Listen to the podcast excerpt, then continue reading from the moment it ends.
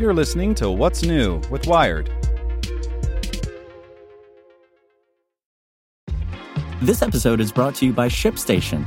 You know, some things take a lot of work, like sending little robots to far off distant planets. And just as that's challenging, so too is running a successful e commerce business, especially when there's so much to do. So I want to introduce you all to ShipStation. Now, I love using ShipStation because of its easy to use dashboard, which makes managing orders and printing labels a breeze and super smooth. Oh, and the customer service is just out of this world. It's exactly what you need to help grow your business. Sign up for your free 60-day trial at shipstation.com slash technews. That's shipstation.com slash technews. This podcast is supported by Tools and Weapons, the podcast hosted by Microsoft Vice Chair and President Brad Smith. Each episode features insight you won't find anywhere else from the center of the conversation surrounding emerging technologies like AI. Right now in the podcast, you can hear a special episode where Brad Smith lays out Microsoft's vision for a vibrant marketplace driving the new AI economy. To hear more, follow or subscribe to Tools and Weapons with Brad Smith wherever you get your podcasts. My herky jerky ride in General Motors' ultra cautious self driving car by Aarian Marshall. Nothing will make you hate humans, capricious, volatile, unplanned, erratic humans, like sitting in the back of a self driving car. When I hitched a ride in one, a white and orange General Motors Cruise autonomous vehicle during a press event in San Francisco on Tuesday, every moment was a cause for alarm.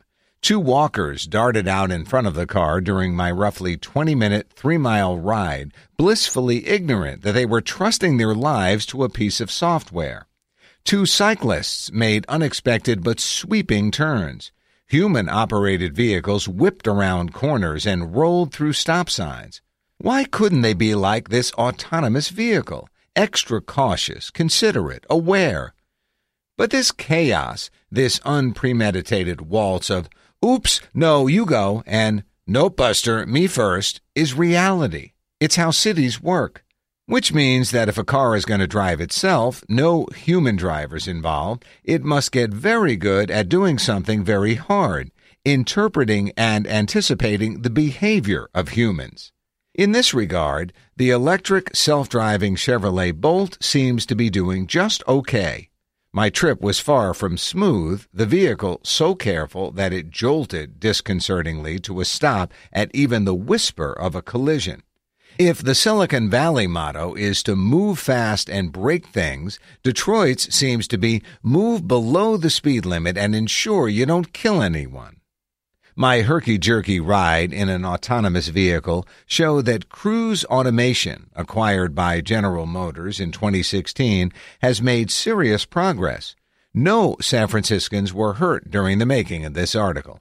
But the biggest vehicle manufacturer in America has some big work to do before humans take the back seat for good. Let's take a self drive.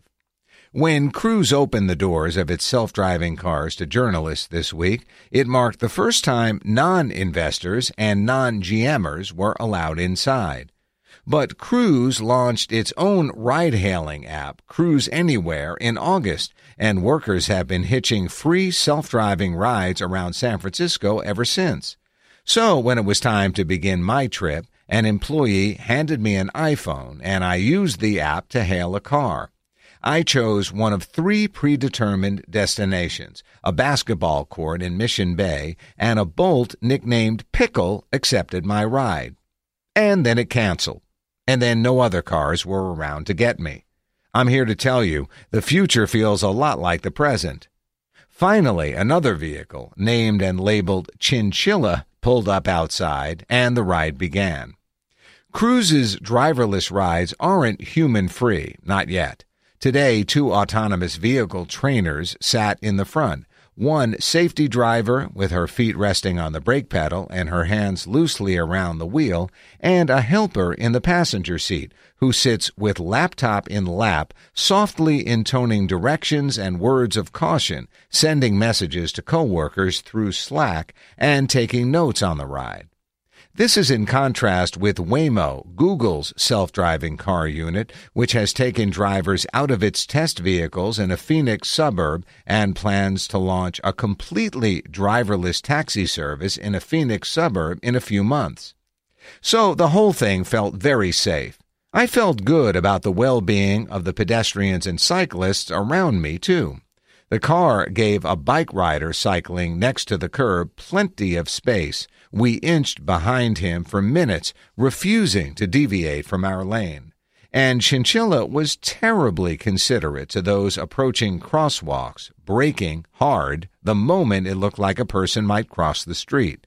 Towards the end of the ride, the car began to make a left turn into a crosswalk, and a woman pushing a stroller on the sidewalk accelerated toward the street. Not the baby, I pleaded silently before she turned to cross the perpendicular street instead. Our car, meanwhile, had jerked to a stop in the middle of the intersection.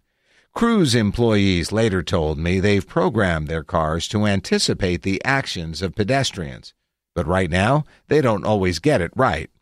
For humans driving regular cars, these automatons must be a nuisance. They are slow we stayed at about 15 to 20 miles per hour for most of our trip. They stop at the hint of danger, sometimes slamming on the brakes and throwing passengers forward in their seats. I would not choose to ride in this self driving car if I were, say, already suffering from a migraine. And occasionally they get confused and just kind of freeze. At one point, Chinchilla approached a public bus pulled over to the side of a one way street. There was plenty of room to navigate around it. Chinchilla braked and considered its impending circumnavigation. And considered. And considered. About two minutes later, the safety driver finally flipped off the self driving mode and piloted the car around the bus. No vehicles were waiting behind us, but oh, if there had been, the honking. Kyle Vogt, Cruise's CEO, later told me the LiDAR sensors that usually determine how much clearance the vehicles have on their sides have been suffering from technical issues for the past few weeks, so the cars are even more cautious about going around obstacles than they normally are. Yes, these cars are more conservative than your uncle who forwards you those chain emails. Cruise says they're programmed like that on purpose. We will not launch until we have safety perfect, General Motors President Dan Ammann said during Tuesday's press event, referring to plans to put driverless cars on the road. Vogt declined to answer questions about how it will determine what is safe enough. As a result, the cars are more likely to get hit than to be the hitters. According to mandatory reports filed with the California Department of Motor Vehicles, cruise cars have been involved in 21 incidents in 2017 alone. Overall, that's pretty good. Cruise won't say how many miles of testing it has under its drive belt, but 100 vehicles operate in San Francisco, and the company tests 24 hours a day. Still, 13 of those fender benders happened because the self driving cars got rear ended. If a human driver is tailgating or texting or letting her mind wander while behind a safety conscious autonomous car, she could miss a quick and cautious brake. Cruise officials told me drivers should act normally around these testing robots. Just drive like you always should, they said. Pay attention. But humans are flawed and impatient. When they're around these cars, people might have to drive better than they usually do. Maybe that's asking too much. Or more likely, maybe these cars represent something all drivers, humans or not, should aspire to. It may not be long until riding in these cars feels more like riding with an experienced adult instead of a responsible teen with a learner's permit. And the teen is doing okay. During my ride, the car navigated around a garbage truck, a roundabout, and a dicey, crowded left hand turn with the finesse and patience of a well rested cab driver. Autonomous driving is the most challenging engineering problem of the decade, if not the century, Vogt told reporters.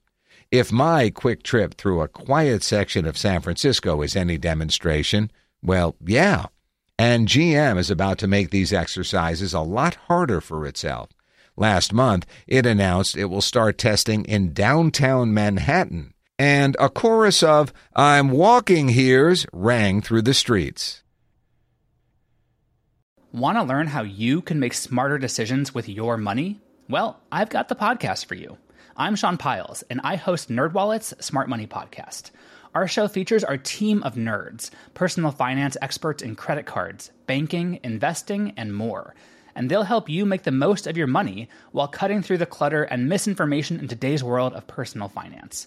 You'll get clarity on strategies to help you build your wealth, invest wisely, shop for financial products, and plan for major life events. Listen to NerdWallet's Smart Money Podcast wherever you get your podcasts.